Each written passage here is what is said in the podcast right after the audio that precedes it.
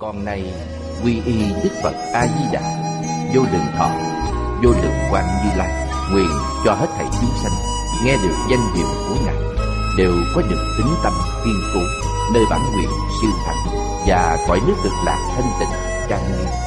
Con nay quy y pháp môn Tịnh Độ, tín nguyện trì danh, cầu sanh Cực Lạc, nguyện cho hết thảy chúng sanh đều được thọ trì tu tập phương tiện thành Phật tốn thắng này. Con nay quy y Đức Quan Thế Âm Bồ Tát, Đức Đại Thế Chí Bồ Tát và Thanh Tịnh Đại Hải Chúng Bồ Tát, nguyện cho hết thảy chúng sanh đều phát Bồ Đề Tâm, sanh về Cực Lạc, nhập thanh tịnh chúng, chóng thành Phật đạo. Tịnh Độ Đại Kinh Giải Diễn Nghĩa. Chủ giảng Tịnh Không Pháp Sư. Chuyển ngữ Hạnh Chơn. Biên tập Bình Minh. Thời gian ngày 6 tháng 9 năm 2011. Địa điểm Phật Đà Giáo dục Hiệp hội Hồng Kông. Tập 580. Chư vị Pháp Sư, chư vị đồng học, mời ngồi xuống. Mời quý vị xem Đại Thừa Vô Lượng Thọ Kinh Giải, trang 768, hàng thứ 7. Bắt đầu xem từ đoạn giữa. Thứ tư, căn trí lực. Biết các căn thượng hạ của các chúng sanh để tùy cơ quá độ. Giáo dục, dạy học.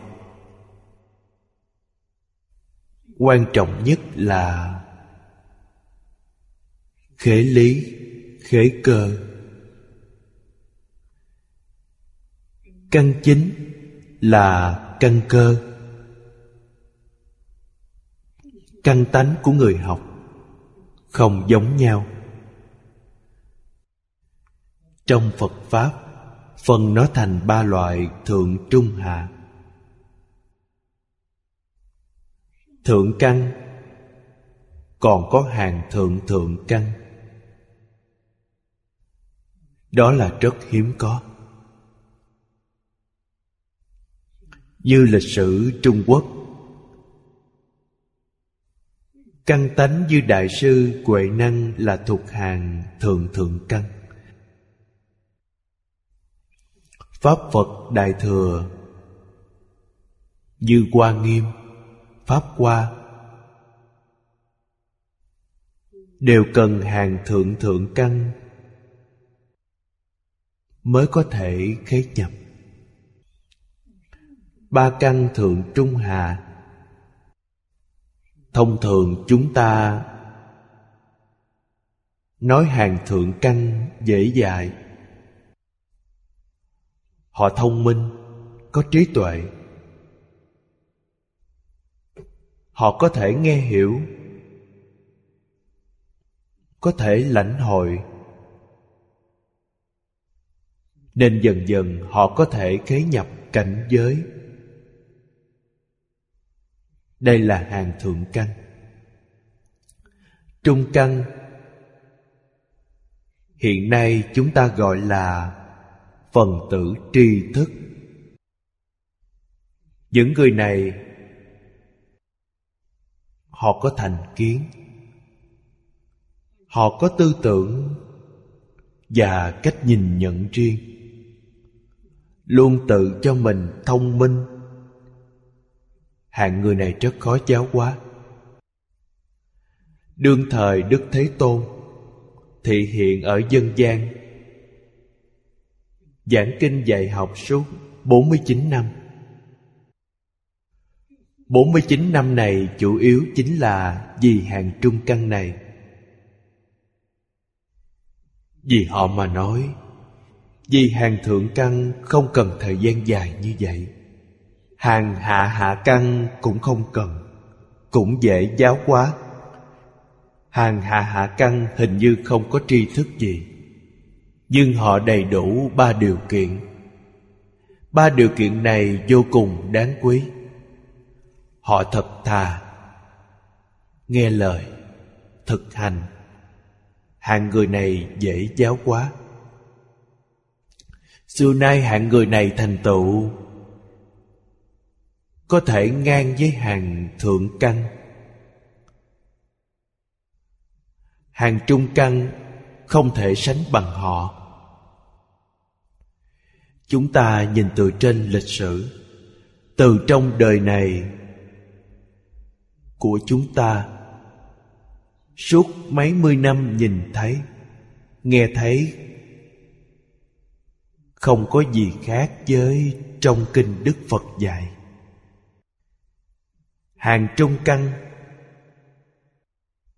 họ phải đầy đủ rất nhiều điều kiện.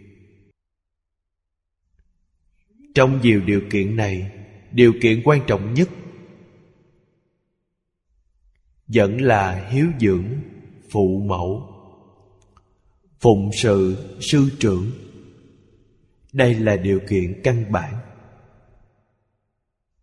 Bất hiếu với cha mẹ, không biết tôn sư trọng đạo, người này rất khó dạy. Từ xưa đến nay, cổ nhân và các bậc tổ tông biết cách giáo dục, biết tầm quan trọng của giáo dục. Phạm vi nhỏ thì một người thân tâm mạnh khỏe, gia đình hòa thuận, sự nghiệp hưng thịnh, cá nhân được ưu điểm, được lợi ích. Phạm vi rộng thì sao?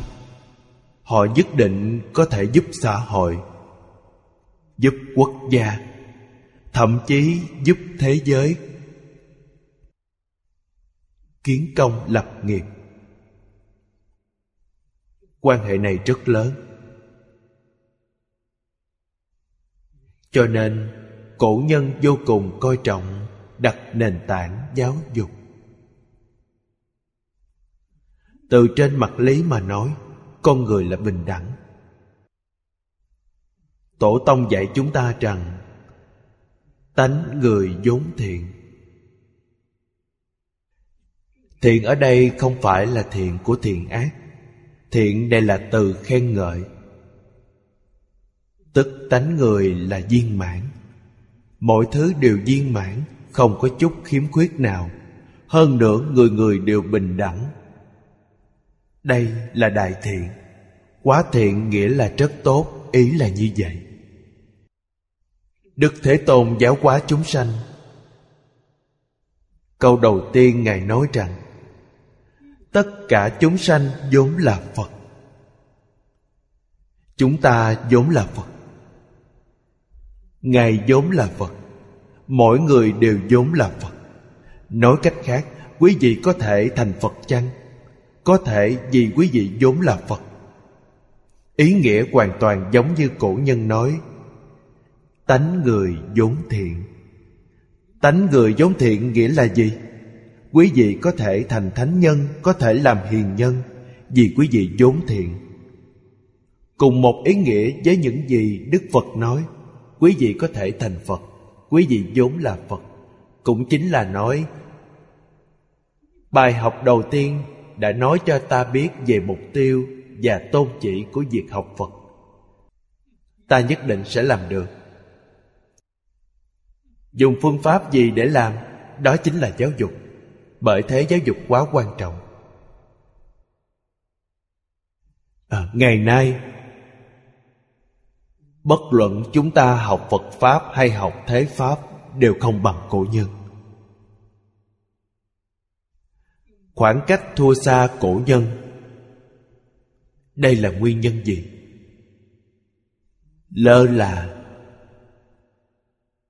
đối với nền tảng giáo dục. Không phải chúng ta lơ là. Đây là do nguyên nhân của lịch sử. Người Trung Quốc đã lãng quên giáo huấn của cổ nhân ít nhất là 200 năm. nên không thể trách chúng ta, cũng không thể trách cha mẹ chúng ta. Họ cũng không biết, họ cũng không tiếp xúc được. Ông bà chúng ta cũng không được tiếp xúc. Còn ông bà cố của chúng ta có tiếp xúc hay không còn là dấu chấm hỏi. Khoảng đời cao tổ phụ của chúng ta mới biết có vấn đề này, mới biết điều này quan trọng. Quan trọng nhưng có thực hành hay không cũng là vấn đề. 200 năm, ít nhất là 8 đời trở lên, không phải là một thời gian ngắn. Kẻ đầu têu thói xấu, người sơ xuất đầu tiên, người dẫn đầu sơ xuất là Thái hậu Từ Hy. Tăng Quốc Phan sanh vào thời đó, cách chúng ta 200 năm. Thái hậu Từ Hy chấp chánh, không coi trọng đối với truyền thống văn hóa, cũng không coi trọng Phật Pháp. Tự xưng là lão Phật gia. Chúng ta đừng xem gì khác, chỉ xem thời nhà Thanh. Từ thời nhà Thanh khai quốc cho đến cuối thời nhà Thanh, vị đế vương nào không hiếu thuận cha mẹ, tôn sư trọng đạo, mà còn đều là đệ tử Phật, rất tôn trọng thánh hiền, chư Phật Bồ Tát. Chỉ có Từ Hy là không tôn trọng. Quy củ trong cung đình thời nhà Thanh mới khai quốc là thường lễ thỉnh học giả của ba nhà Nho Thích Đạo, ngày xưa gọi là cao nhân, vào trong cung đình để dạy học. Đế vương dẫn đầu cung phi và đại thần đến nghe giảng. Những giảng nghĩa này đều còn sưu tập trong Tứ Cố Toàn Thư. Vào trong Tứ Cố Toàn Thư có thể thấy được, lúc đó là giảng nghĩa tại cung đình, giảng nghĩa Tứ Thư Ngũ Kinh. Chế độ này Từ Hy đã phế bỏ. Khi bà chấp chánh đã không cần đến nữa. Thay vào đó, bà thật sự làm những điều mê tín. Bà lên đồng viết chữ. Những việc đại sự quốc gia không thể giải quyết, mời quỷ thần đến giải quyết. Vì vậy mà mất nước. Các đế vương trước thời Từ Hy không như vậy, thường tìm những chuyên gia học giả đến thương lượng để giải quyết vấn đề. Bà mê tín nên tìm thần. Bởi vậy 100 năm cuối thời nhà Thanh đã lơ là, không coi trọng. Còn có người nói, nhưng không có ai thực hành. Nhà Thanh mất nước đến nay 100 năm. Trong 100 năm này, người nói cũng không có. Bởi thế ngày nay, xã hội động loạn. Trái đất chúng ta sống thiên tai, dồn dập. Không phải không có nguyên nhân. Chúng ta đánh mất đạo lý làm người, mới gây ra thiên tai. Thế nên căn tánh con người là bình đẳng. Vấn đề ở chỗ dài. Cổ thánh tiên hiền hiểu được điều này. Dạy từ lúc nào? Bắt đầu dạy lúc mang thai. Đạo lý này mãi đến nay mới được các nhà khoa học phát hiện. Do đó khẳng định người xưa thông minh, người xưa có trí tuệ, mấy ngàn năm trước người xưa đã hiểu được. Thai nhi trong bụng mẹ rất thông minh. Tư tưởng của người mẹ, hành vi của người mẹ ảnh hưởng trực tiếp đến chúng. Nên cổ lễ xưa, khi mang thai, nhất định phải biết tâm trạng của quý vị, ngôn hành cử chỉ của quý vị sẽ ảnh hưởng đến thai nhi. Tuyệt đối không được làm tất cả những điều bất thiện, không được nghĩ đến. Những gì quý vị nghĩ đều là việc tốt, đều là việc thiện. Những gì quý vị nói đều là lời hay. Những gì quý vị làm đều là hành vi tốt. Đứa trẻ tiếp thu hoàn toàn. Đừng tưởng rằng chúng không biết gì, nhưng như vậy là sai, hoàn toàn sai. Đứa trẻ sinh ra, nó mở mắt là biết nhìn, lỗ tai nhỏ của chúng biết nghe, đã biết bắt chước, biết học tập. Nên 1000 ngày này chính là căn bản của chúng. Nhất định phải đặt vững nền móng này. Từ khi sinh ra đến 3 tuổi là 1000 ngày. 1000 ngày này phải dạy chúng thật tốt, thì suốt đời không thay đổi được. Ngạn ngữ có câu 3 tuổi xem 80. Nền tảng lúc 3 tuổi, 80 tuổi không hề thay đổi. Nghĩa là suốt đời họ đều không thay đổi, gọi là thâm căn cố đế. Đây thật sự gọi là thiện căn. Ai dạy? Người mẹ dạy. Hiện nay có rất nhiều người ngộ nhận, cho rằng ngày xưa là thời đại phong kiến, thời đại mê tín, không có trí tuệ, không thừa nhận những gì tổ tông lưu lại là tốt. Đúng là không hiểu biết. Đều cho rằng trẻ con 3-4 tuổi không hiểu chuyện, chúng hiểu được gì? Đánh giá sai hoàn toàn. Ngày xưa dạy con cái, dạy tốt nhất, có thành tựu nhất. Trong lịch sử Tôn Sùng Thái Nhậm, mẹ của Chu Văn Dương, 3 đời của họ, bà nội Thái Khương của Chu Văn Dương, mẹ của ông là Thái Nhậm và vợ của ông là Thái Tự. Người xưa xưng vợ mình là Thái Thái là từ đây mà có. 3 vị Thái Phu Nhân này quả là đáng nể. Vận mệnh của thời nhà Chu có 800 năm là do 3 người này xây dựng nên. 3 người phụ nữ là thánh nhân. Quý vị xem họ đào tạo ra Văn Dương, Võ Dương, Chu Công, toàn là thánh nhân, đại thánh nhân. Suốt đời Khổng Tử trong lòng sùng bái nhất, tôn kính nhất chính là Chu Công. Ông rất muốn học theo Chu Công, nhưng không có cơ hội.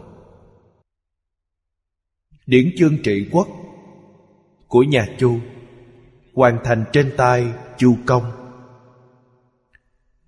Giống như hiến pháp quốc gia hiện nay của chúng ta vậy, đã được lưu lại. Chu lễ trong Thập Tam Kinh, Chu lễ chính là hiến pháp của nhà Chu. Trên thế giới này, từ cổ kim trong ngoài, không có bộ hiến pháp nào vượt qua nó.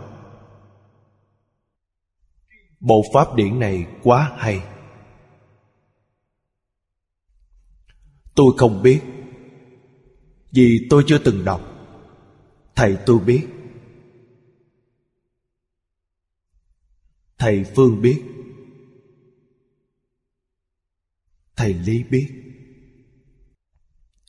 Thầy Phương từng nói với tôi mấy lần, muốn tôi cố gắng đọc vài lần bộ sách này, nhưng tôi chưa xem lần nào.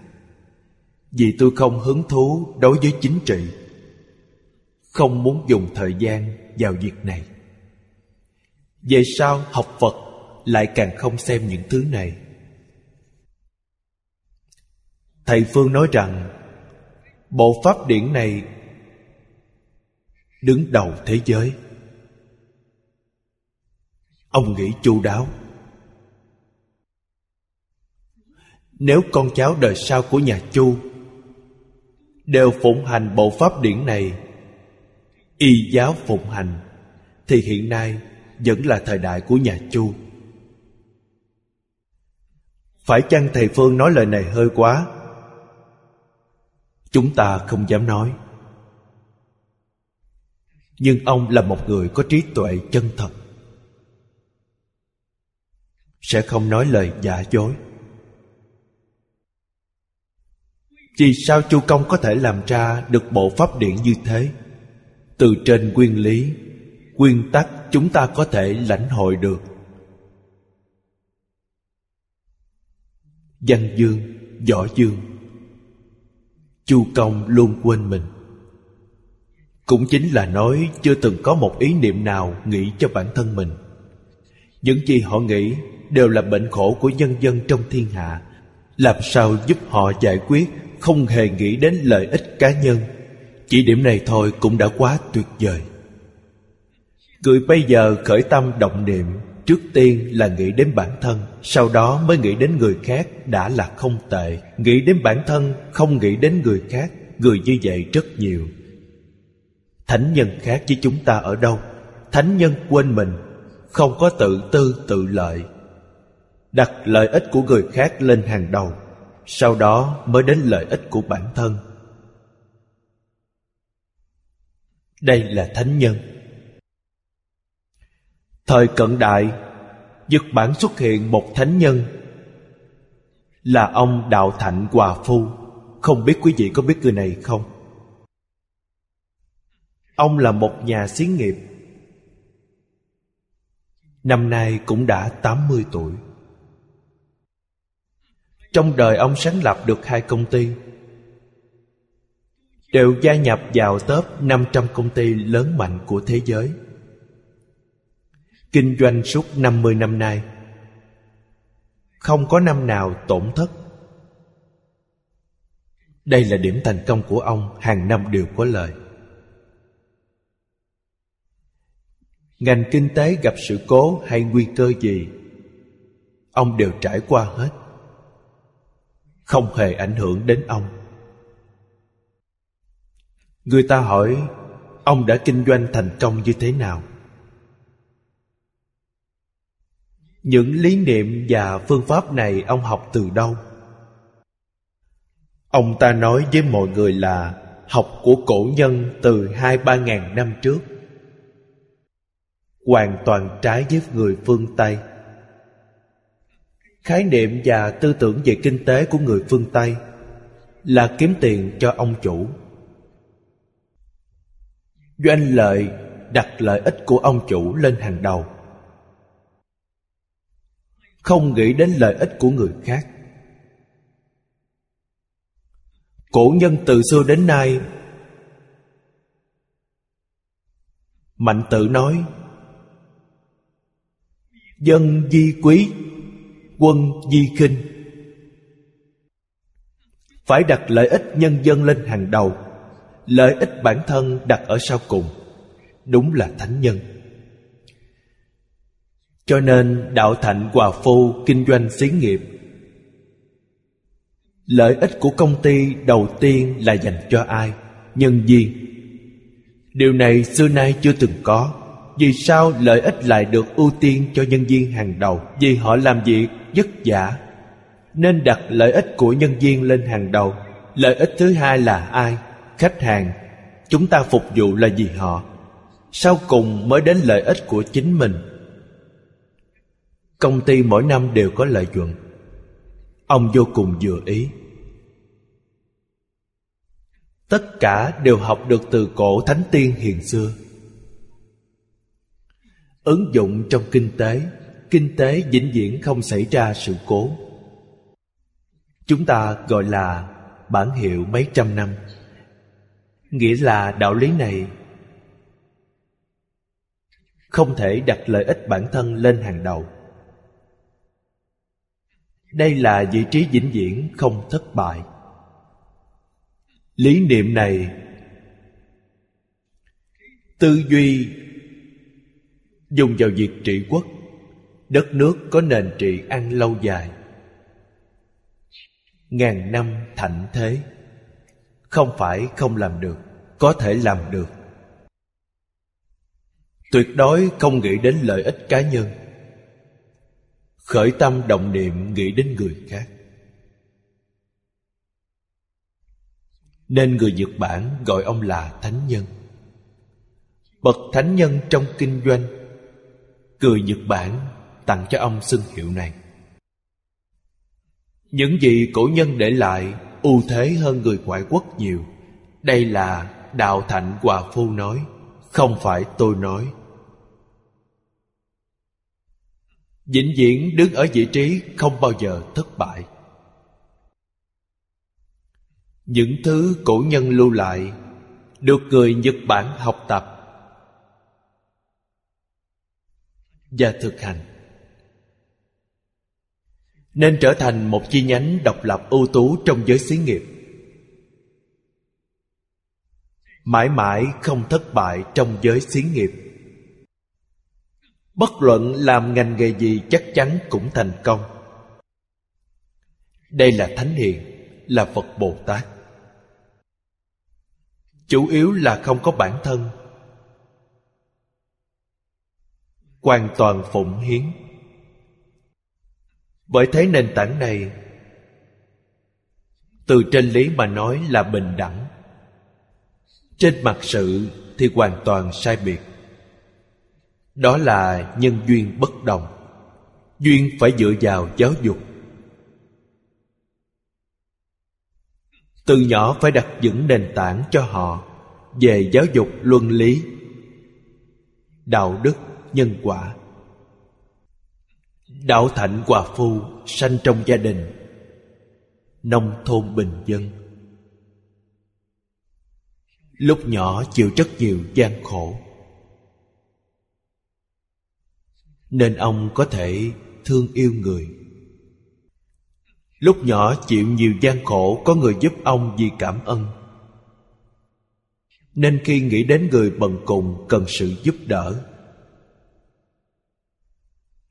bản thân ông vì muốn báo ân, suốt đời chăm sóc người bần cùng, giúp người bần cùng, tri ân báo ân. Bây giờ chúng ta không còn nền tảng này nữa. Nền tảng đích thực là cha mẹ, quan trọng là người mẹ, do người mẹ tạo nên. Đệ tử quy không phải để cho bọn trẻ đọc, không phải cho bọn chúng học thuộc. Đệ tử quy dạy khi nào? Dạy khi trẻ mới ra đời đến 3 tuổi là 1.000 ngày. Dạy như thế nào? Người làm cha mẹ phải thực hành đệ tử quy, để chúng ngày ngày nhìn thấy. Chúng hoàn toàn học được. Chúng tuy chưa từng đọc, chưa từng học nhưng đều học được hết. Cha mẹ trong gia đình phải thực hành đệ tử quy, áp dụng vào trong cuộc sống. Đã đào tạo chúng bằng phương pháp này. Bản thân cha mẹ làm không được, bọn trẻ cũng không làm được. Chúng không tin. Bởi thế người mẹ là thánh nhân, con trai mới là Văn Dương, Võ Dương, Chu Công. Mới xuất hiện nhiều thánh nhân như vậy. Người mẹ không phải thánh nhân thì không có cách nào đào tạo ra thánh nhân được. Trách nhiệm người mẹ rất nặng nề. Không những có trách nhiệm đối với gia đình mình, có trách nhiệm đối với quốc gia, dân tộc, mà còn có trách nhiệm với toàn thế giới, toàn nhân loại. Cổ nhân biết Người bây giờ không biết, không ai nói. Chẳng những chưa từng thấy mà cũng chưa từng nghe thấy.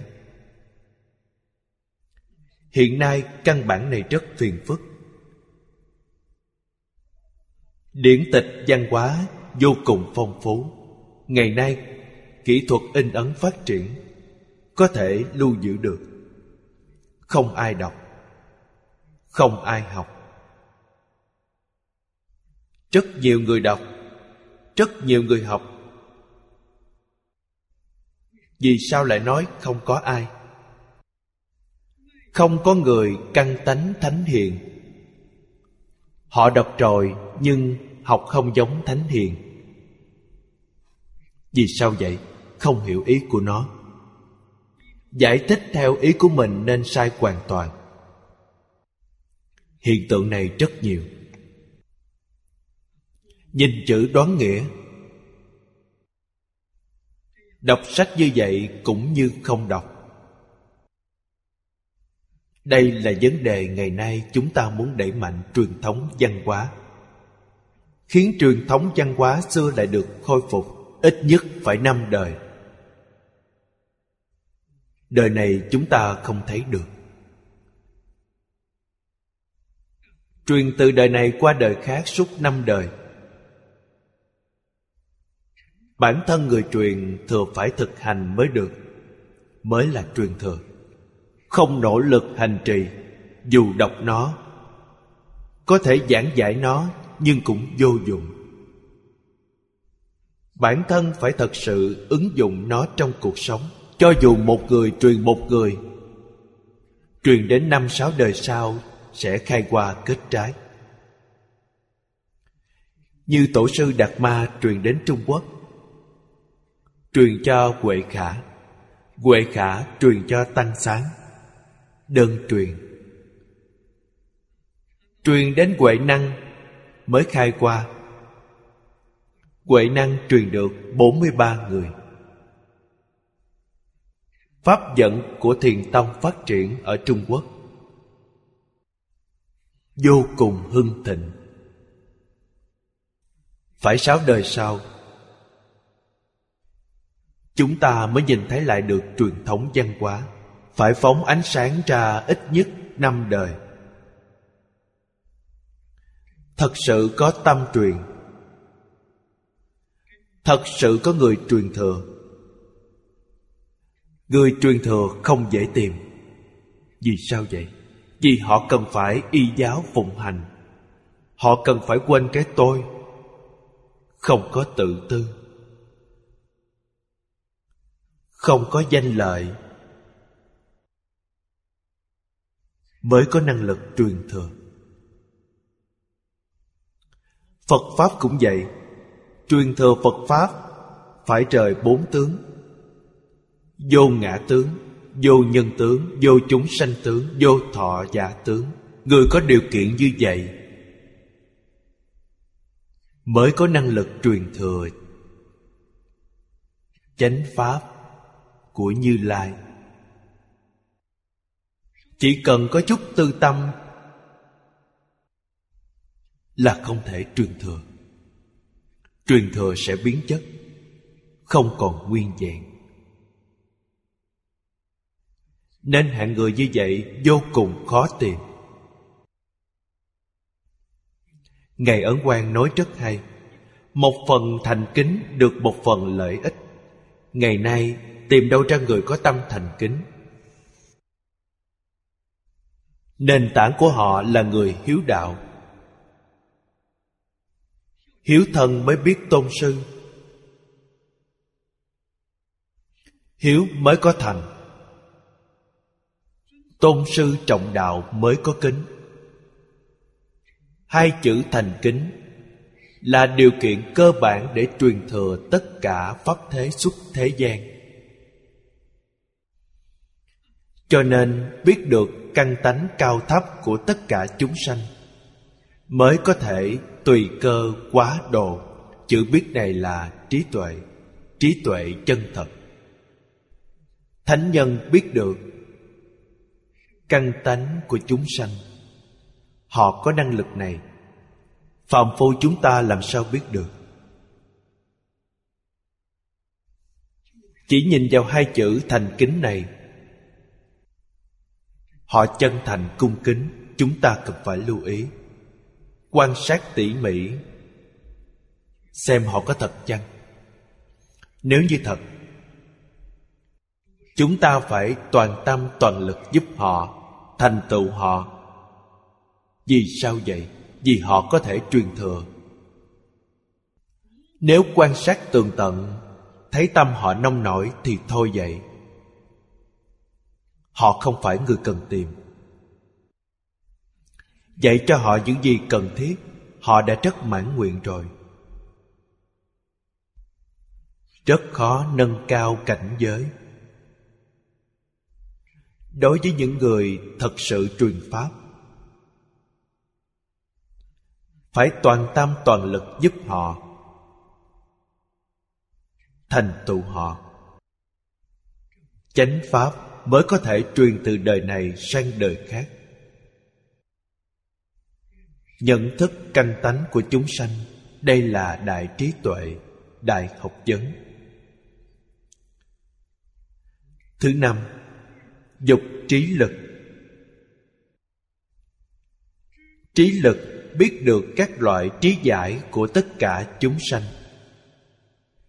biết chủng chủng dục lạc của tất cả chúng sanh, mỗi người khác nhau. Dục là dục vọng. Dục vọng có hai loại. Một loại là dục vọng trên mặt tinh thần, một loại là dục vọng trên mặt vật chất. Câu trước là chỉ dục vọng trên mặt tinh thần. Trí lực biết được tri giải của tất cả chúng sanh, ngày nay chúng ta gọi là dục vọng cầu tri thức. Họ có thể lý giải đối với tất cả pháp thế xuất thế gian. Lý giải có người lý giải càng, có người lý giải sâu. Phải biết điều này. Vì sao vậy? Người có sức lý giải mạnh, người có thể lý giải thâm pháp, nói cho họ nghe thâm pháp, nói cho họ nghe đại pháp. Họ không có năng lực cao như vậy, chỉ biết được cạn cợt, thì nói cho họ nghe pháp cạn hơn. Nói pháp nhân thiên, nói pháp tiểu thừa, họ tiếp thu được, cũng có thể lý giải được. Nói pháp đại thừa, họ liền mê hoặc, họ không thông suốt. Như vậy đừng nên nói. Nếu con người yêu thích phương diện này, họ nhất định đạm bạc đối với dục vọng vật chất. Về mặt tinh thần, họ được an lạc. Ngạn ngữ có câu: thế vị sao đạm bằng pháp vị. Thế vị chính là dục vọng vật chất, pháp vị là dục vọng tinh thần. Niềm vui của vật chất nhất định không sánh bằng tinh thần, nhưng niềm vui về mặt tinh thần, người bình thường trong thế gian khó mà lý giải được, họ không hưởng thụ được. Họ chỉ biết vật dục, mà không biết có thứ hơn vật dục, đó là thế gian. Xuất thế gian thì càng không cần nói. Trong luận ngữ học nói: học chi thời tập chi, bất diệt duyệt hồ. Duyệt ở đây là hủy duyệt, đó là thế gian. Thực sự học là hưởng được hủy duyệt đó, vật chất không thể sánh được với nó. Một đời Khổng Tử là bình dân, thời gian làm quan rất ngắn, Làm quan tư khấu của nước Lỗ chỉ được 3 tháng, đã bị người tìm cách đưa xuống. Cuộc sống gia đình không sung túc, chỉ miễn cưỡng sống qua ngày. Trong số học trò của ông, sinh hoạt vật chất khó khăn nhất chính là Nhan Hồi. Mà Nhan Hồi là đệ tử đầu tiên của Khổng Tử, người đệ tử được yêu thương nhất, người đệ tử thích nhất. Vì sao? Ngộ tánh cao. Khổng Tử dạy học, người khác không hiểu nhưng ông hiểu. Nhưng cuộc sống của Nhan Hồi đang bát tre đựng thức ăn, dùng gáo dừa uống nước, ở trong một con phố xấu xa. Cuộc sống này một số người đều không cách nào chịu đựng nổi, quá khổ. Có thể nói là làm bạn với ăn mày. Cuộc sống vật chất bần cùng như vậy, nhưng học sinh của Phu Tử có 3.000 người. Trong số 3.000 người đệ tử này, Nhan Hồi an vui nhất. Ông vui điều gì? Ông vui vì đạo. Những gì thầy giảng ông đều nghe hiểu, thật sự đạt được lợi ích. Trong Phật Pháp Đại Thừa nói, thường sanh tâm hoan hỷ, không có gì vui bằng. Nhan Hồi thật sự đạt được. Ông không để ý đến cuộc sống vật chất. Quý vị thấy Đức Thế Tôn khi còn tại thế, cười sống cuộc sống như thế nào? Đi khất thực, cười bây giờ gọi là xin ăn. Đức Phật đã sống cuộc sống như vậy, suốt đời như vậy, không phải chỉ một thời gian. Ngày ngày đi khất thực. Khất thực là gì? Khất thực nghĩa là đi xin một bát cơm ăn, không nhận các sự cúng dường khác, không cần tiền. Mà khi nhận cũng không cần quý vị đặc biệt làm cho Ngài. Gia đình quý vị ăn còn cúng dường Ngài là được. Suốt đời sống như thế, nhưng niềm vui không ai sánh được với Ngài. Vô tư, vô lo. Cũng không có nhà cửa, không ở nơi nào cố định, đêm ngủ dưới gốc cây, hôm nay ở đây, ngày mai đến nơi khác. Suốt đời sống đời du quá, ngày thật an lạc, không cần chùa chiền. Nếu Đức Phật cần một ngôi chùa,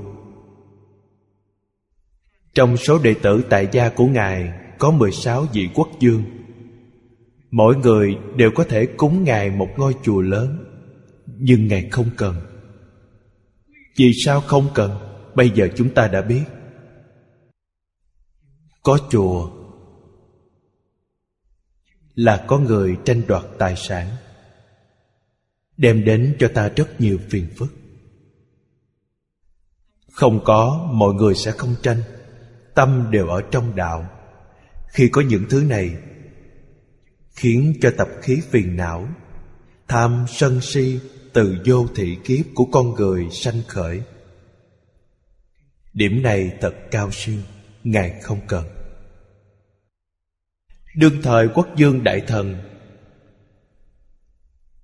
trưởng giả cư sĩ, có người đại phú, đại quý, gia đình có biệt thự qua viên, mời Đức Phật đến ở vài ngày giảng kinh. Như vậy cũng được, Ngài rất tùy duyên. Bởi thế ở nơi Vườn Kỳ Thọ cấp cô độc và Trúc Lâm Tinh Xá, Ngài giảng pháp thời gian khá dài. Sau khi giảng xong vật quy nguyên chủ,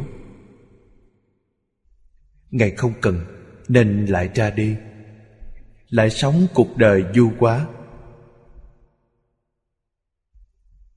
Đây chính là hiện nay chúng ta nói Ngài chỉ cần quyền sử dụng, không cần quyền sở hữu.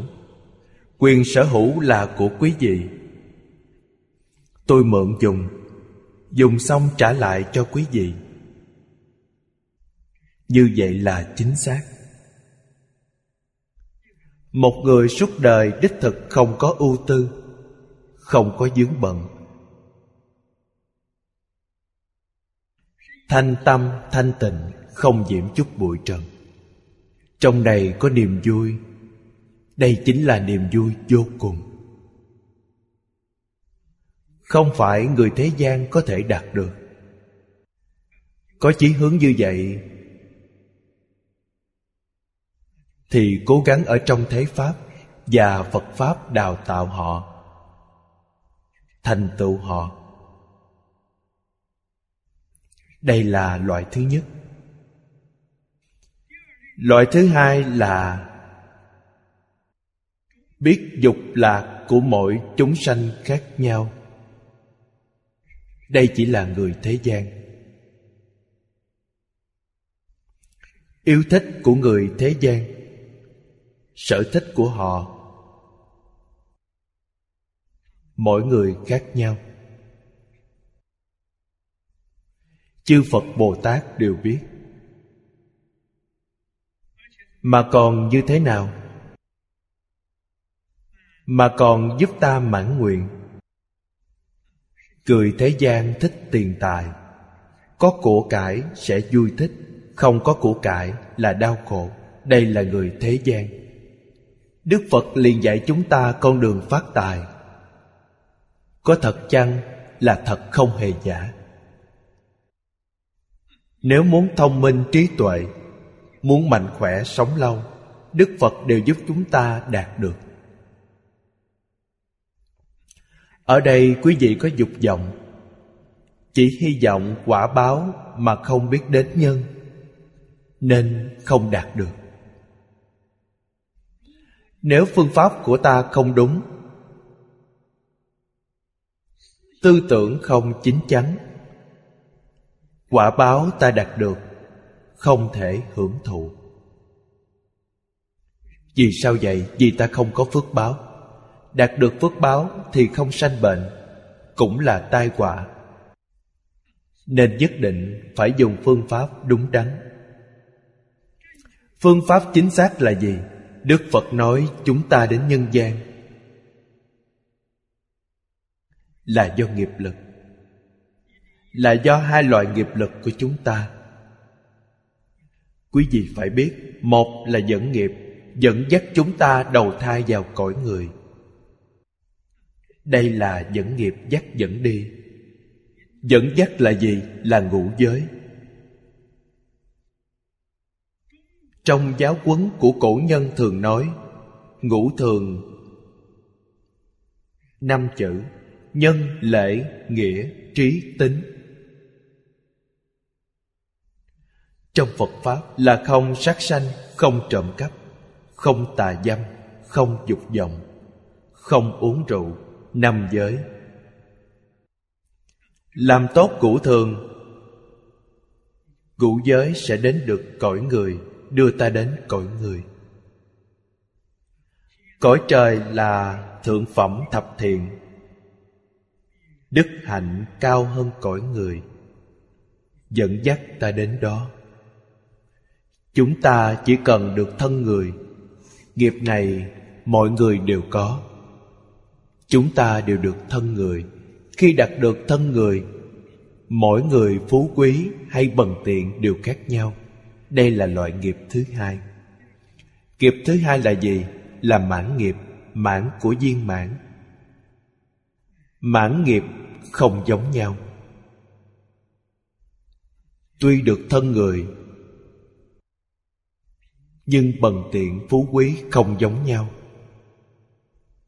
giàu nghèo phú quý không tương đồng.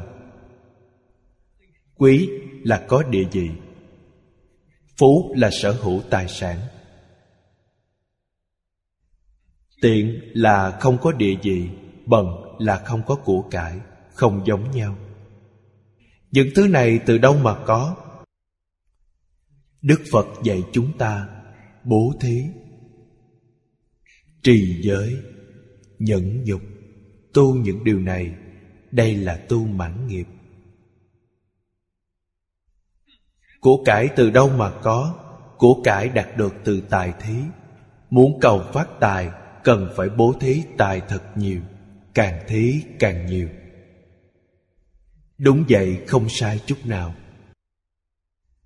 Ngày nay ta được giàu có là do thời quá khứ ta tu đại bố thí, có nhân quả. Nếu trong đời quá khứ không tu tài thí, đời này đến đâu để tìm tiền tài? Cũng buôn bán, nhưng người ta lời còn mình lỗ. Vì sao vậy? Mạng họ có. Trong đời quá khứ họ từng làm việc bố thí nên số có của cải.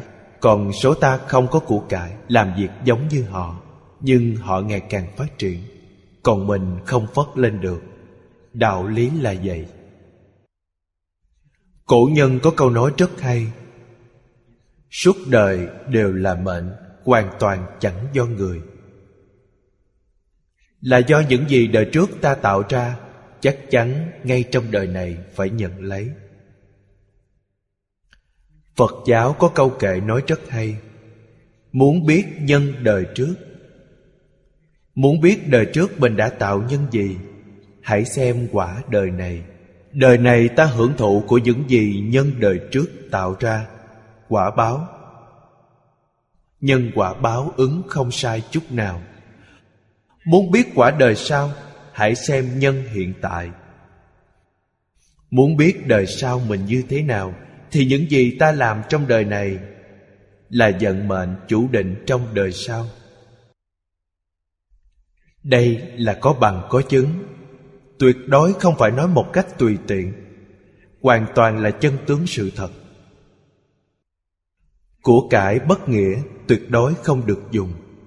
Như đạo Thạnh Hòa Phu, ông đúng là một người tiếp thu truyền thống văn hóa xưa. Công ty của ông đạt được nhiều lợi nhuận. Người ngân hàng đến khuyên ông đem tiền đầu tư bất động sản, lợi nhuận rất lớn mà còn rất nhanh. Ông nói với người ngân hàng: đây là sự nghiệp đầu cơ, tôi chưa từng chịu sự vất vả, thì tôi không nên hưởng lợi ích này. Đạt được lợi ích này không phải là việc tốt. Bởi thế, của bất nghĩa ông ta không cần đến. Không phải do mình gian nan kiếm được, tôi tuyệt đối không cần. Bởi vậy 10 năm sau, ngành kinh tế gặp sự cố. Người ta đi vay ngân hàng mua nhà, đến trả nợ cũng không đủ, sau cùng phải khuynh gia bại sản. Rất nhiều người phá sản, còn ông thì không sao. Nên người ta hỏi ông, phải chăng là ông biết trước vấn đề, biết trước sự nghiệp này về sau có vấn đề? Ông nói rằng mình không có năng lực đó, tôi chỉ là làm người đúng với quy củ, làm việc dựa vào lương tâm. Kiểu giàu có theo kiểu bộc phát này tôi không dám làm. Tôi chỉ muốn thật thiết thực, như những gì cổ nhân đã dạy. Phương pháp của người nước ngoài, người phương Đông chúng ta không đồng ý với phương cách đó. Bởi thế càng thí càng nhiều. Tôi học Phật suốt 60 năm nay, thầy dạy tôi như vậy. Vì lúc tôi còn trẻ thật sự rất nghèo khổ. Trong đời quá khứ không tu tài thí và vô úy thí, đại khái chỉ tu được chút pháp thí. Vì các bậc đại đức đời trước dạy tôi đều nghe hiểu, tôi nghe một cách thích thú. Số mạng tôi không có của cải, không có thọ mạng, nên thầy đã bổ sung thiếu sót này cho tôi. Thầy dạy tôi tu tài thí, tu vô úy thí, phải tu cả ba loại bố thí. Bố thí tài tôi không có tiền. Ăn uống đã là vấn đề rồi, làm gì có tiền tài mà bố thí. Thầy hỏi tôi, 1 hào có chăng? Tôi nói 1 hào thì được. 1 đồng có chăng? 1 đồng cũng được, rất miễn cưỡng, nhưng cũng được. Vậy thì con bắt đầu bố thí từ 1 hào, 1 đồng đó. Thường giữ tâm bố thí. Gặp nhân duyên thì làm, không được lơ là, nỗ lực thực hành. Thật sự có hiệu quả. Chỉ 3 năm, cuộc sống kinh tế của tôi khá hơn. Khá hơn cũng không được ngưng. Mãi mãi phải nhớ bố thí. Đúng là càng thí càng nhiều. Nhiều đến nay chúng tôi không cần đến tiền. Nhưng có một việc gọi là tâm tưởng sự thành. Tôi muốn làm một việc gì, cần bao nhiêu tiền thì tiền sẽ có. Nó từ đâu đến bản thân tôi cũng không biết. 60 năm như vậy, xưa nay về mặt kinh tế chưa từng gặp khó khăn. Quả thật cần bao nhiêu liền có người đưa đến. Tôi rất nỗ lực thực hành vô úy thí. Vô úy thí trước đây tôi đã làm 2 việc. Thứ nhất là phóng sanh, thứ hai là bố thí thuốc men.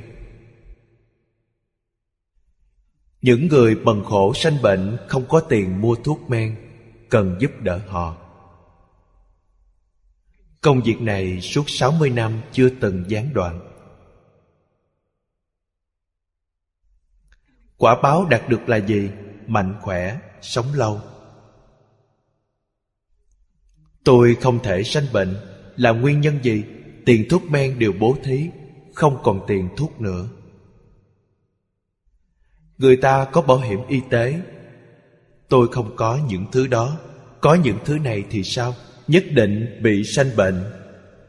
Tiền thuốc men quý vị giữ lại nhiều như vậy, nếu không bị bệnh thì để làm gì? Nhất định phải bị bệnh. Tôi đem nó ra bố thí hết, nên tôi không bị bệnh tật. Nếu bị bệnh tật không có tiền thuốc. Cần phải hiểu, phương pháp này là chính xác. Tôi ở Úc Châu. Hiện nay bố thí thuốc men ở Úc Châu mỗi năm là 24 vạn tiền Úc. Hiện nay tiền Úc có giá trị hơn tiền Mỹ. 12 vạn tiền ủng hộ cho bệnh viện, chuyên giúp những người nghèo khổ không có tiền mua thuốc thì dùng phần tiền của tôi. Mỗi năm tôi ủng hộ vào bệnh viện 12 vạn, 12 vạn khác thì ủng hộ vào trung tâm Lâm Chung Quan Hoài do Cơ Đốc giáo thành lập, tổ chức rất tốt. Con người sắp lâm chung, bệnh nặng, bệnh viện hết cách trị liệu, đưa họ đến đây. Đưa họ đến đây để cầu giảng sanh. Ở đây rất tốt, không phân biệt tôn giáo, đều chăm sóc tất cả, do đạo Cơ Đốc tổ chức. Phật giáo dùng nghi thức của Phật giáo, họ đều giúp đỡ, không có gì chướng ngại. Tôi thấy vậy vô cùng hoan hỷ. Họ cũng gặp khó khăn về kinh tế, nên mỗi tháng tôi ủng hộ cho họ 1 vạn. Hai nơi này tổng cộng là 24 vạn. Mỗi tháng bố thí 1 vạn tiền thuốc. Tấm lòng của Cơ Đốc giáo rộng lớn. Khi lâm chung bất luận là dùng nghi thức tôn giáo nào, họ đều hiệp trợ, không hề có chướng ngại. Đích thực thật sự họ làm là chủ nghĩa nhân đạo. Lâm chung là thời khắc then chốt. Lúc lâm chung tâm tình tốt, không bị đọa vào đường ác. Nếu như lâm chung mà còn tham sân si, sẽ đọa vào tam đồ. Trung tâm này vô cùng quan trọng, quan hệ đến hạnh phúc đời sau của họ, nên phải dạy họ phương pháp chánh đáng. Đức Phật từ bi không chướng ngại quý vị. Nếu muốn phát tài, Ngài giúp quý vị phát tài. Tuyệt đối không phải tổn người lợi mình. Điều này tuyệt đối không được. Đây là tạo nghiệp. Đạt được tài phú bằng thủ đoạn không chính đáng, quả báo đời sau rất khổ, đa phần đều đến địa ngục. Đoạt tài vật người khác một cách phi pháp, đời sau cần phải trả nợ. Cái gọi là nợ mạng phải trả bằng mạng, thiếu tiền phải trả tiền. Không những phải trả, còn phải thêm tiền lời. Sao khổ như vậy? Nhất định phải dùng phương pháp chánh đáng. Đức Phật dạy cho chúng ta là chánh pháp. Ba loại bố thí này: tài thí được của cải, pháp thí được thông minh trí tuệ, vô úy thí được mạnh khỏe trường thọ. Đây là mãn nghiệp. Quý vị phải biết, phải siêng năng hành trì. Đối với chúng ta nhất định có lợi ích. Bởi thế, Đức Phật giúp chúng ta, thật sự giúp chúng ta đều được lợi ích. Quý vị muốn làm Phật giúp quý vị thành Phật, muốn làm Bồ Tát giúp quý vị làm Bồ Tát, muốn làm quý nhân giúp quý vị làm quý nhân, muốn làm người giàu giúp quý vị làm người giàu. Hoàn toàn là chánh pháp. Chỉ có trong chánh pháp mới nâng cao cảnh giới chúng ta được. Chỉ có Phật Pháp Đại Thừa mới có thể làm được. Thứ sáu, giới trí lực. Biết được chủng chủng giới trí lực, chủng chủng cảnh giới của chúng sanh trong thế gian khác nhau, mà biết hết như thật. Giới là phân biệt, là giới hạn. Thế gian chúng ta trước đây, khoảng 50 năm trước, thời kỳ kháng chiến rất thịnh hành. Thời kỳ kháng chiến là 60 năm trước. Khi người với người gặp nhau đều hỏi, lần đầu tiên gặp mặt hỏi, anh phục vụ với tuyến nào? Hiện nay danh từ này rất ít. Trước đây hỏi giới tướng nào, quý vị là ở trong giới chính trị, giới quân nhân, giới thương nhân, giới thương, là chỉ những điều này. Làm thầy là ở trong giới dạy học, quý vị phục vụ trong giới nào? Giới trí lực biết được các cảnh giới khác nhau của chúng sanh. Quý vị thích cảnh giới nào? Chứ trong trường đại học hiện nay không gọi là giới, mà gọi là khoa hệ. Rất nhiều khoa hệ khác nhau. Quý vị thích học ngành kinh tế thì học hệ kinh tế. Quý vị muốn học khoa học thì học khoa học. Ở trong này phân ra rất nhiều khoa. Thích loại nào, tương lai muốn làm trong ngành nào, muốn cống hiến cho môn học nào. Học Phật cũng là một giới. Giới này gọi là giới tôn giáo. Trong giới tôn giáo có rất nhiều tôn giáo khác nhau. Quý vị thuộc tôn giáo nào? Hiện nay trong đại học có hệ tôn giáo học, có khoa chuyên môn nghiên cứu về tôn giáo. Đây là thuộc về học thuật, thông thường quy về trong triết học. Người học không nhiều. Những điều này không thể không biết. Vì sao vậy? Vì sau khi biết, trên phương diện dạy học có rất nhiều tiện lợi. Quý vị biết cảnh giới khác nhau, có phương pháp dạy khác nhau. Nguyên lý, nguyên tắc không thay đổi, nhưng phương pháp thì thiên biến vạn hóa, có thể thích ứng cho các ngành, các nghề. Nhiều người tưởng rằng học Phật là chỉ nói liễu sanh tử xuất tam giới. Đó là mục tiêu sau cùng. Con người không thể không chết. Đây là mục tiêu chung. Khi chết phải làm sao? Đó là sau cùng. Trước khi chết, tôi sống trên thế gian này có cần quản chăng? Cần quản tất cả. Từ khi sanh ra cho đến già chết đều quản hết. Cho nên quý vị thích về phương diện nào thì dạy phương diện đó. Hôm qua chúng ta một bạn đồng tu, con trai ông ta du học ở Mỹ. Học ngành gì? Ngành điện ảnh. Anh ta thích ngành này. Đức Phật có dạy chăng? Dạy. Nghệ thuật điện ảnh, nếu nội dung của nghệ thuật này là hiếu để trung tín, là thiện ác báo ứng, như vậy thì rất hay, rất hay.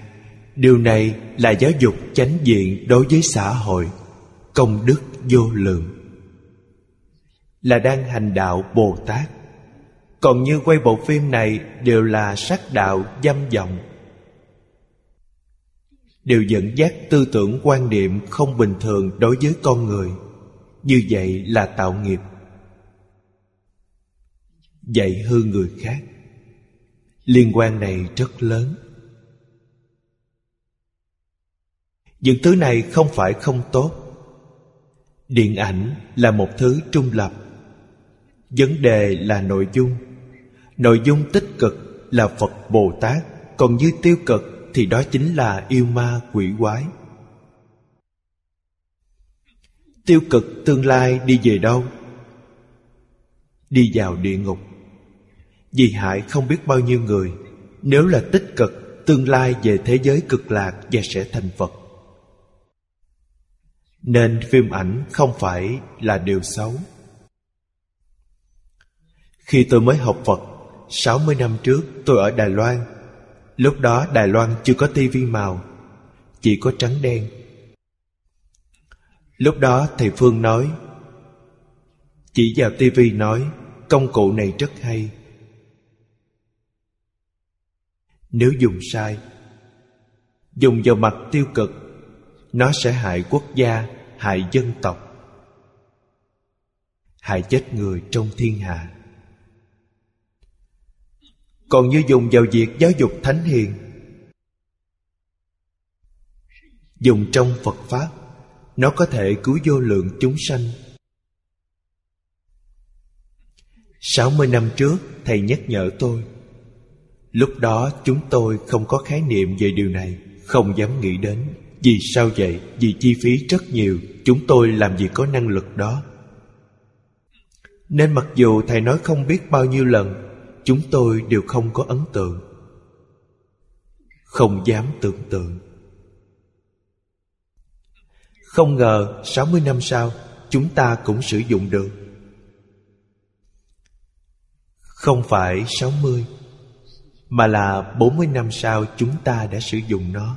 Chúng tôi dùng mạng Internet đã 20 năm, dùng truyền hình vệ tinh 9 năm. Tết Nguyên Đán 2003 là chúng tôi dùng truyền hình vệ tinh truyền bá. Hiện tại chúng tôi có 6 trụ truyền hình vệ tinh, toàn thế giới đều có thể nhận được. Đây chính là đại sư chuyên gia nói càng thí càng nhiều. Do ta chịu bố thí. Không chịu bố thí thì cũng không có cách nào. Càng thí càng nhiều. Chúng ta không cần gì cả. Chỉ cần những công cụ này. Những công cụ này chúng ta ở đây giảng kinh, mọi người trên toàn thế giới ở trước truyền hình đều có thể xem được, đều có thể cùng nhau học tập. Cho nên sự việc vĩnh viễn không có thị phi, thiện ác. Tất cả sự đều xem ta dùng tâm như thế nào. Nếu dùng tâm thiện, mọi việc đều là việc tốt, không có việc gì không tốt. Còn như dùng tâm bất thiện, không có việc gì tốt cả. Từ chỗ nào để phân biệt được dùng tâm thiện hay tâm ác? Nghĩa là lợi tha. Tuyệt đối không làm những chuyện tự lợi. Vì sao đừng làm những chuyện tự lợi? Căn bản không có bản thân. Bây giờ chúng ta đã hiểu được đạo lý này. Hiện nay nói với quý vị đồng học không có bản thân, họ không phản đối. Đích thực không có chính mình. Vô ngã tướng, vô nhân tướng, vô chúng sanh tướng, vô thọ giả tướng, tuyệt đối chính xác. Phá tứ tướng, tiểu thừa chúng ta mới chứng được Tu Đà Hoàn Quả, đại thừa mới chứng được Bồ Tát Sơ Tín Dị. Họ không còn ngã tướng. Vậy còn cái tôi chăng? Cái tôi còn. Tôi là gì? Biến pháp giới hư không giới là tôi. Đây là Bồ Tát Đại Thừa. Vì sao? Trong Phật giáo Đại Thừa nói rất rõ ràng. Tự tánh là tôi, pháp tánh là tôi. Vạn sự vạn vật khắp biến pháp giới hư không giới đều là tự tánh biến hiện ra. Sao nó không phải là tôi? Điều này rất khó hiểu, không dễ lãnh hội. Bởi thế trong kinh Đức Phật thường dùng mộng huyễn, bào ảnh làm ví dụ. Mọi người đều có kinh nghiệm về nằm mộng. Quý vị nói ở trong mộng có tôi, vẫn là tự tư tự lợi. Khi tỉnh giấc mộng, cái tôi trong mộng là tự tánh biến hiện ra. Những người khác trong mộng cũng là tự tánh biến hiện ra. Sơn hà đại địa, hư không, pháp giới trong mộng, tất cả đều là tự tánh biến hiện ra. Toàn bộ cảnh mộng đều là tôi. Như vậy mới đúng, không hề sai lầm. Toàn bộ cảnh mộng là tôi. Quý vị không thừa nhận, chỉ thừa nhận người đó trong mộng là tôi, vậy là sai. Bởi vậy có chân ngã, không phải không có. Thân thể là cái giả tôi, cũng là một phần trong chân ngã. Hình như cả thân người này là tôi là một tế bào trên thân thể, là một sợi lông trên thân thể, nó cũng không tách rời cái tôi. Chúng ta không được ngộ nhận nó. Nên khi nhận thức được chân ngã, tự tư tự lợi không còn, tâm đại từ bi sanh khởi. Biết được điều gì? Toàn thể thân này là tôi, mỗi lỗ chân lông trên toàn thể thân cũng yêu thương, và yêu thương mọi tế bào, không có phân biệt. Đây gọi là đại ngã. Đây là tinh hoa của kinh điển Đại Thừa, là tinh túy của kinh điển Đại Thừa. Bởi vậy, pháp giới khác nhau. Pháp giới lớn nhất là 10 pháp giới, nhỏ bằng mỗi tế bào trên thân thể chúng ta, đều có giới hạn với mỗi tế bào. Đây là nói đến nhỏ. Từ trên mặt sự mà nói, các ngành nghề trong xã hội, các khoa khác nhau trong trường đại học, đều thuộc về phạm vi của điều này. Cần phải thấu triệt, cần phải rõ ràng. Giáo hóa chúng sanh mới khế cơ. Thứ bảy, chí xứ trí lực.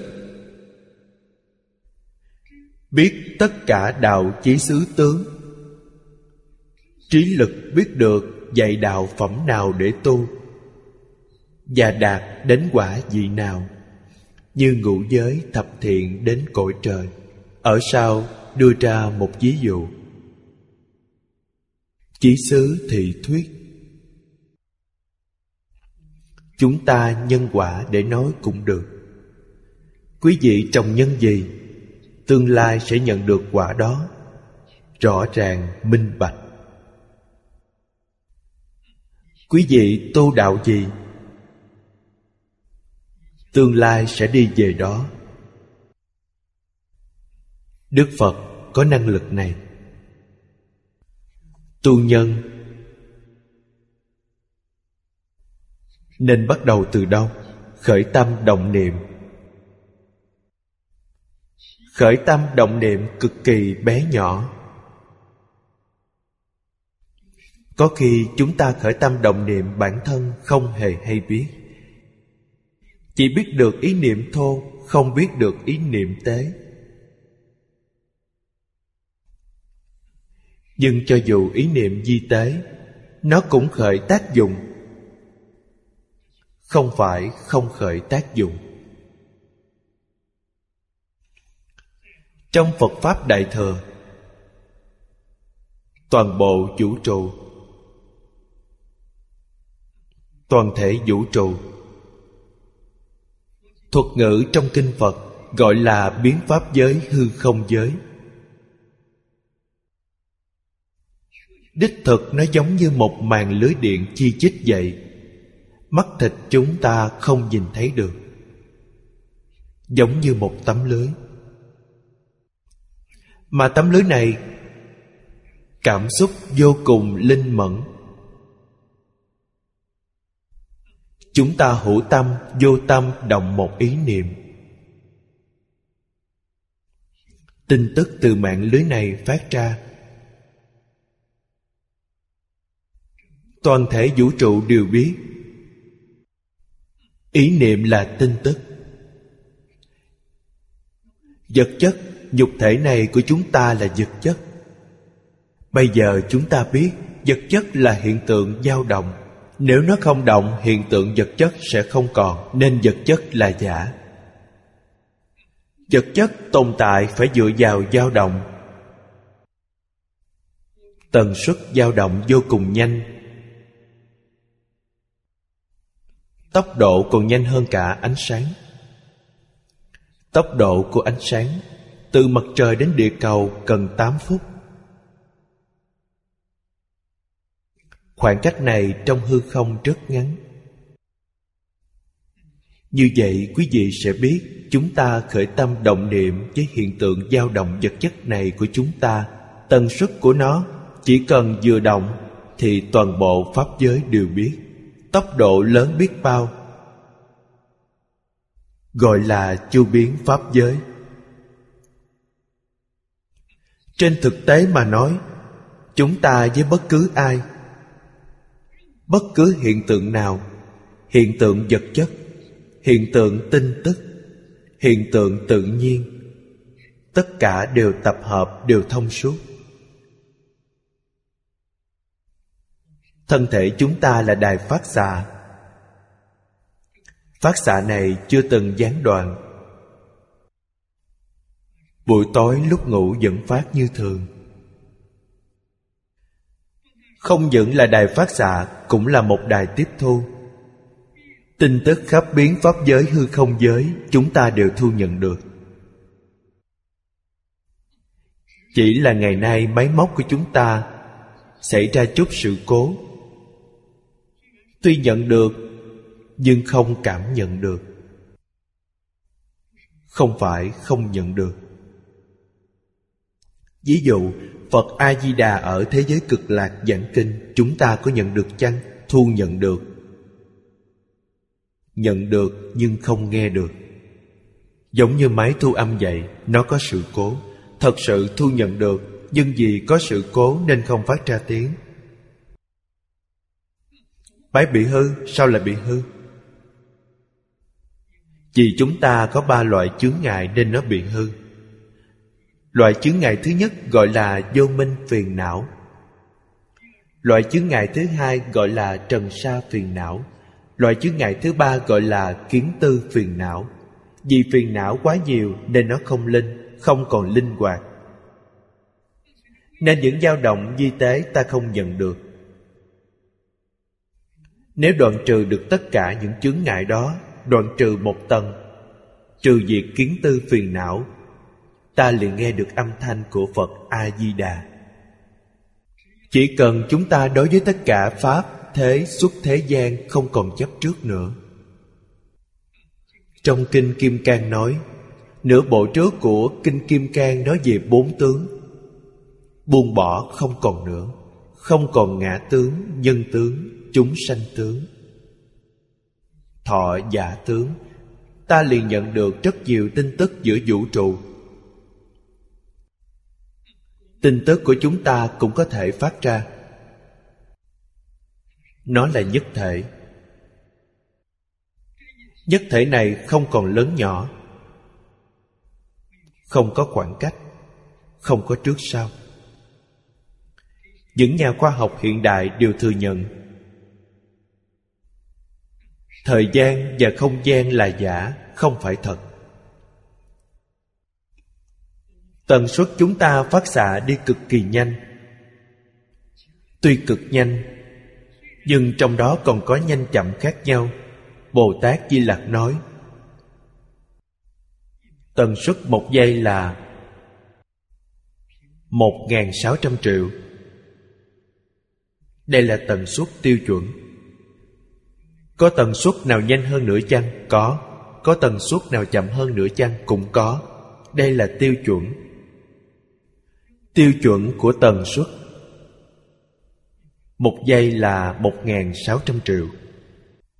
Tần suất chậm biến thành vật thể cứng, vật rất cứng. Tần suất nhanh hơn một chút liền biến thành thể lỏng, giống như da thịt, máu quý của chúng ta. Nhanh hơn nữa liền biến thành sóng điện từ, biến thành sóng ánh sáng. Nhưng tiêu chuẩn khoảng cách đều không quá xa.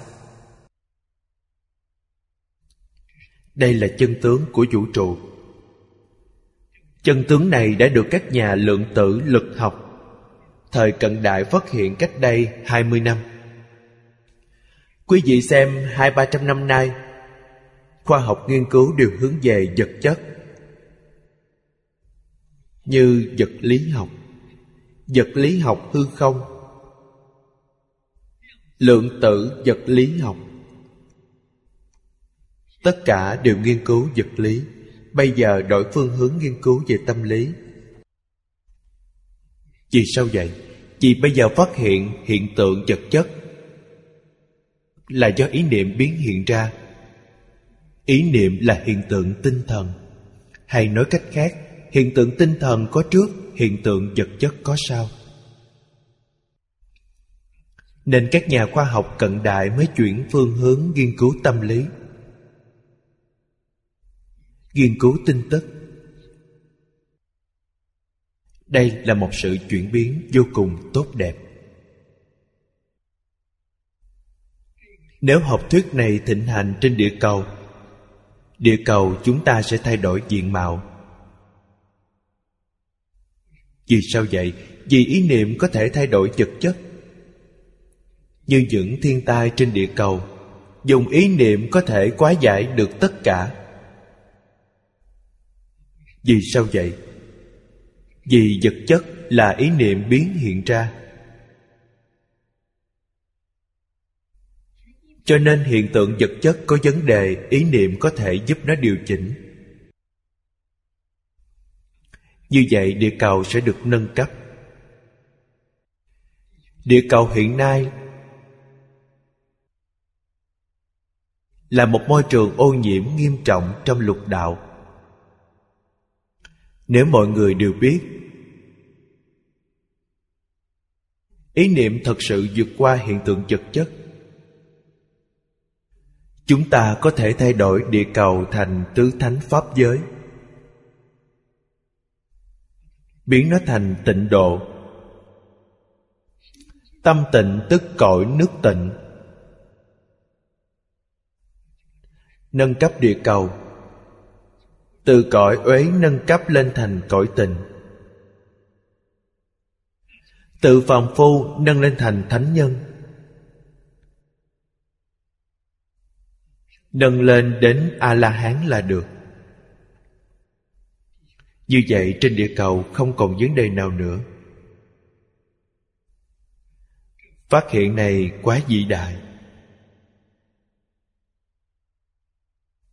Nhà Phật gọi là vô lượng công đức. Chúng ta tu đạo phẩm gì sẽ đạt được địa vị như thế? Đạo Cơ Đốc là thật chăng? Thật. Vì sao vậy? Vì tất cả pháp từ tâm tưởng sanh. Có thiên đường chăng? Có. Tu theo đạo Cơ Đốc, nếu nỗ lực tu nhất định sẽ đến được thiên đường. Hãy nhớ một câu: tất cả pháp từ tâm tưởng sanh. Trong tâm ngày ngày nghĩ đến thiên đường liền hiện tiền. Ngày ngày tôi nghĩ đến thế giới cực lạc liền xuất hiện. Ta nghĩ điều gì nó liền biến hiện ra như thế, hoàn toàn đúng như vậy. Đức Phật nói ra nguyên lý, tất cả pháp từ tâm tưởng sanh. Nếu không nghĩ thì không có, nghĩ không được gián đoạn. Thường nghĩ đến nó. Khi tôi mới xuất gia, gặp một người xuất gia lớn hơn tôi 5 tuổi. Từ nhỏ xuất gia ở Đại Lục. Sau kháng chiến, ông bị quân đội bắt đi làm quân lính. Ông không cam lòng.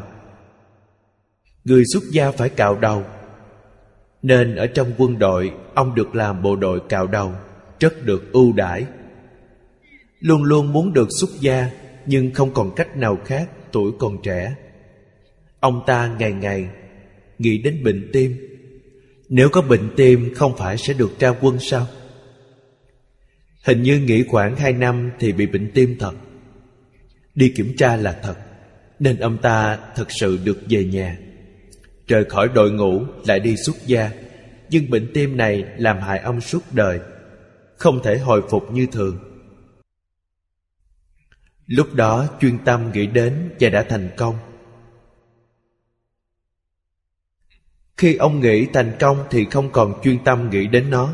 Bệnh tim tôi đã lành, tôi không có bệnh tim. Nếu nghĩ như vậy, tôi nghĩ khoảng thời gian 3 năm ông ta lại được khôi phục trở lại. Đáng tiếc ông không nghĩ nữa, mà ngày ngày đi mua thuốc trị liệu. Như vậy là sai. Chưa hiểu thấu triệt đạo lý tất cả pháp từ tâm tưởng sanh, phải làm chủ bản thân mình. Ngày nay thiên tai quá nhiều, dùng Phật pháp đích thực có thể đối trị. Một nhà khoa học người Mỹ đã đưa ra phương pháp đối trị giống như trong Phật pháp Đại Thừa nói vậy. Tháng 8 năm ngoái,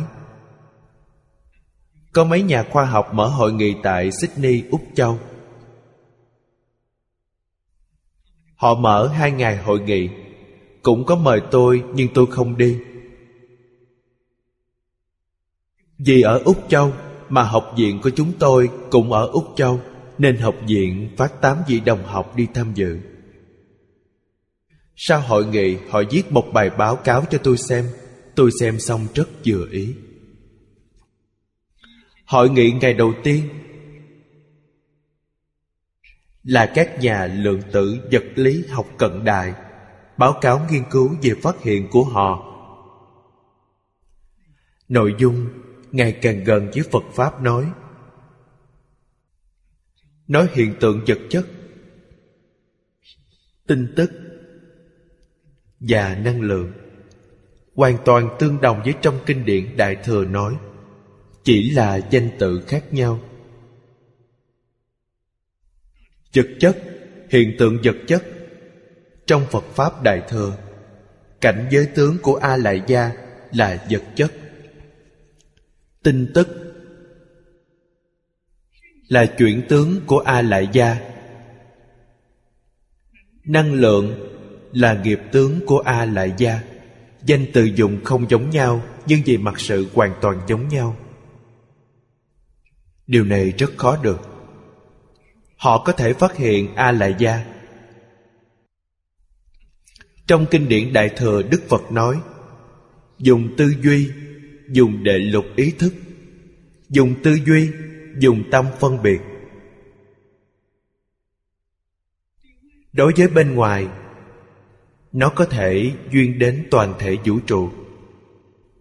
Đối với bên trong, nó có thể duyên đến A Lại Gia, nghĩa là họ đã đạt đến cực hạn.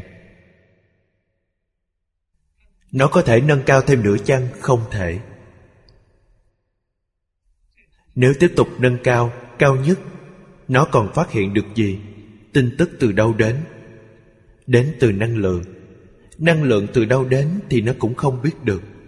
Nó đã đến cực hạn. Trong vũ trụ dị quán, báo cáo của họ, kính viễn vọng, loại máy móc tối tân của khoa học, có thể thấy được biên lề của vũ trụ. Nhưng trên thực tế, chỉ thấy được 10% vũ trụ, còn 90% vũ trụ không thấy được. Chúng ta nghe điều này là hiểu ngay. 90% vũ trụ đó đi đâu? Trở về thường tịch quan. Chúng ta biết, họ không biết. Họ không biết có thường tịch quan. Họ không biết tự tánh. Làm sao để chứng được thường tịch quan và tự tánh? Không được dùng tư duy. Tư duy là vọng tâm. Vọng tâm chỉ có thể duyên đến vọng tâm, là cảnh giới duyên được, không duyên được chân tâm. Thường tịch quan là chân tâm, tự tánh là chân tâm, không duyên được những điều này. Làm sao để thấy được tự tánh? Trong kinh điển Đại Thừa, Đức Phật nói: chỉ chứng được mới biết, sau khi chứng được sẽ rõ, hoàn toàn thấu triệt. Làm sao chứng được? Phải buông bỏ vọng tưởng phân biệt chấp trước. Các nhà khoa học không buông được ba thứ này, không buông được ba thứ này, nên nó bị điều này làm giới hạn. Hiện nay họ nghiên cứu đã đến cực hạn. Có thể tiến bộ hơn một chút, chính là tin tức từ đâu đến từ năng lượng. Có thể họ sẽ phát hiện được, nhưng năng lượng đến từ đâu, họ tuyệt đối không biết. Bởi vậy chúng tôi nhìn thấy những báo cáo khoa học, trong lòng rất thích. 20-30 năm sau, Phật Pháp không còn là tôn giáo. Phật Pháp là gì? Khoa học cao cấp, triết học cao cấp. Nó thay chiếc áo ngoài, không phải chiếc áo ngoài của tôn giáo. Nó là triết học cao cấp, khoa học cao cấp. Quả thật không sai chút nào. Cho nên, chúng ta tinh tấn tu hành không có gì khác. Tu hành đích thực chỉ là buông bỏ. Buông bỏ được mới có thể khai trí tuệ. Buông bỏ kiến tư phiền não. Lục đạo không còn. Lục đạo là một giấc mộng, tỉnh mộng. Lục đạo biến mất. Trong Kinh Kim Cang nói: tất cả pháp hữu vi như mộng huyễn bào ảnh, là thật không phải giả. Đích thật là vậy. Lục đạo không còn, đã tỉnh mộng. Mộng tỉnh là cảnh giới gì? Là tứ thánh pháp giới. Đó là tịnh độ, không phải uế độ. Ta thấy được thanh văn, duyên giác, Bồ Tát, thấy được cảnh giới này. Nhưng đây vẫn là mộng, không phải thật. Vì sao vậy? Tuy họ không còn chấp trước, nhưng còn phân biệt. Họ còn khởi tâm động niệm. tiếp tục buông bỏ phân biệt và khởi tâm động niệm, họ lại tỉnh giấc mộng này. Thập pháp giới không còn. Lục đạo là mộng trong mộng. Tỉnh lại là cảnh giới gì? Nhất chân pháp giới hiện tiền. Gọi là nhất chân vì trong cảnh giới đó vĩnh hằng bất biến. Vì sao bất biến? Trong giáo lý Đại Thừa nói rất rõ ràng, muôn sự muôn vật trong vũ trụ là duy tam sở hiện, duy thức sở biến. Trong nhất chân pháp giới không có thức, nghĩa là nói họ không có vọng tưởng, không có phân biệt, không có chấp trước. Do đó họ vĩnh hằng bất biến. Con người trẻ mãi không già, đúng là vô lượng thọ. Không hề có bệnh tật, cũng không cần ăn uống, không cần ngủ nghỉ. Không có cảnh giới biến hóa. Quý vị thấy cây cối luôn xanh tươi, không có bốn mùa xuân hạ thu đông. Lá cây cũng không rụng, không rơi xuống. Nghĩa là xuất hiện cảnh giới vĩnh viễn bất biến, nên gọi là nhất chân. Chân và giả nghĩa là biến và không biến.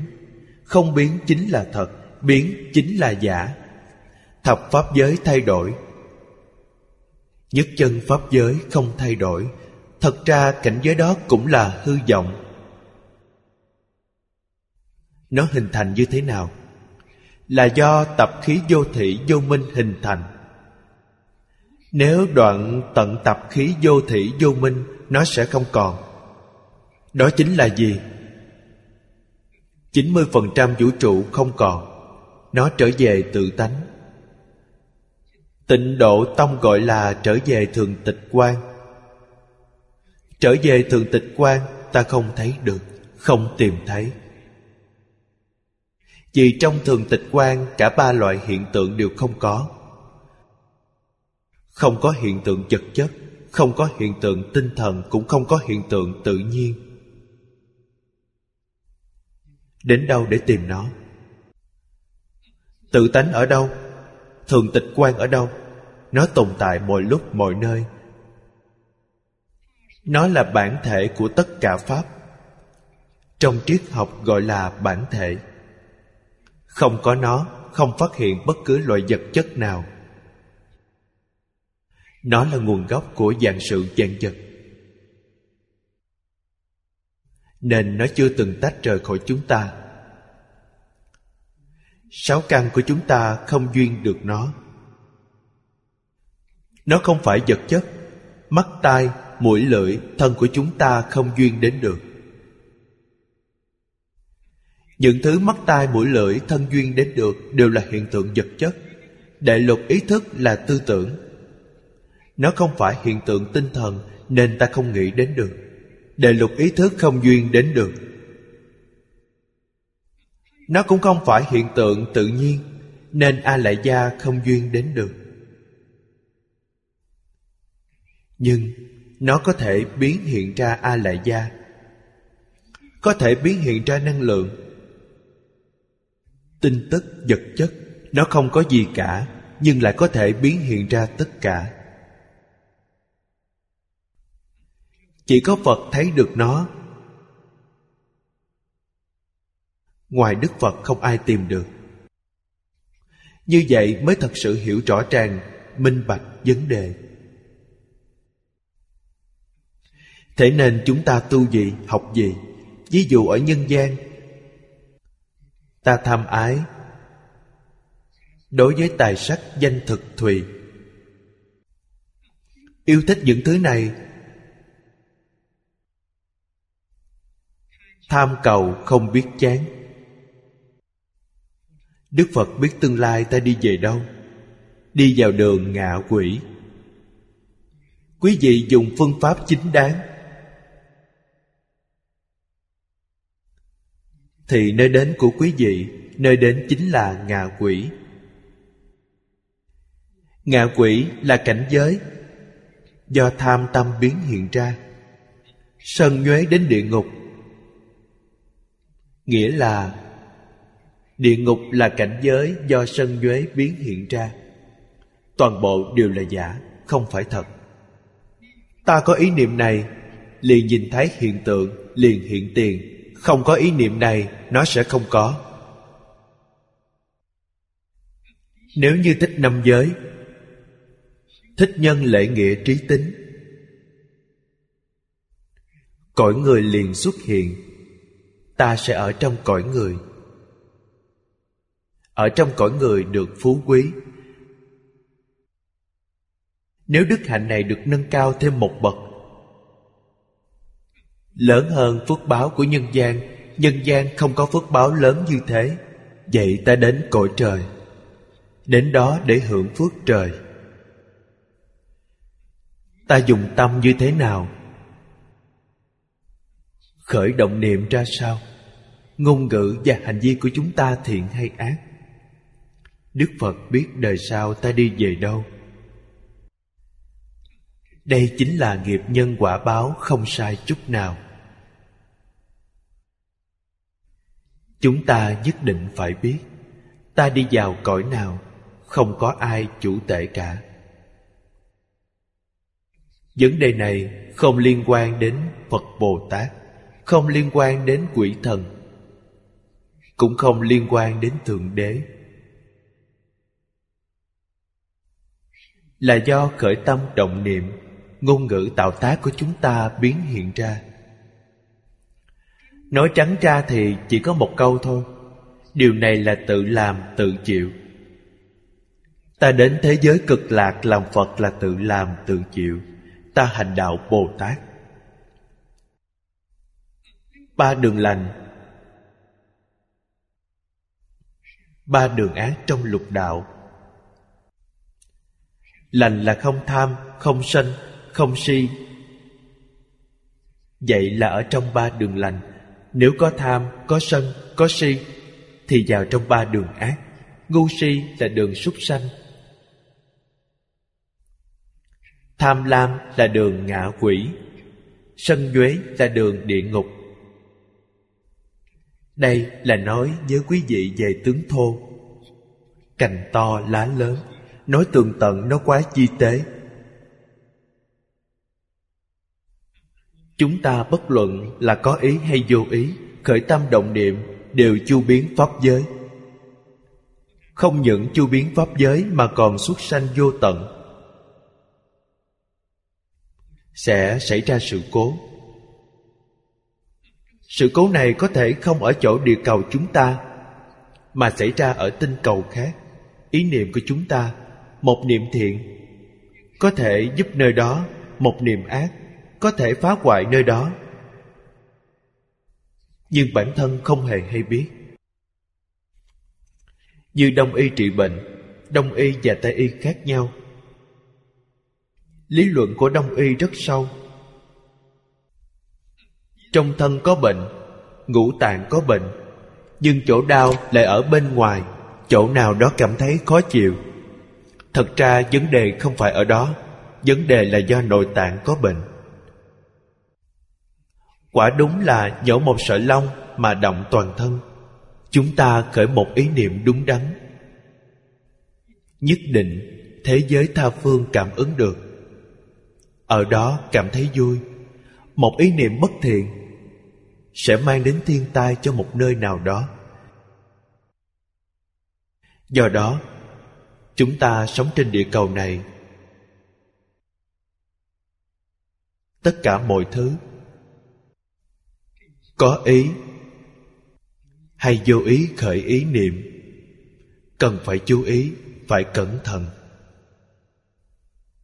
Sau khi chúng ta biết được tình trạng thực tế, mới nhận ra rằng trong vô ý đã tạo ra rất nhiều tội nghiệp, nhưng bản thân không biết. Nếu không thâm nhập kinh tạng, làm sao biết được những vấn đề này?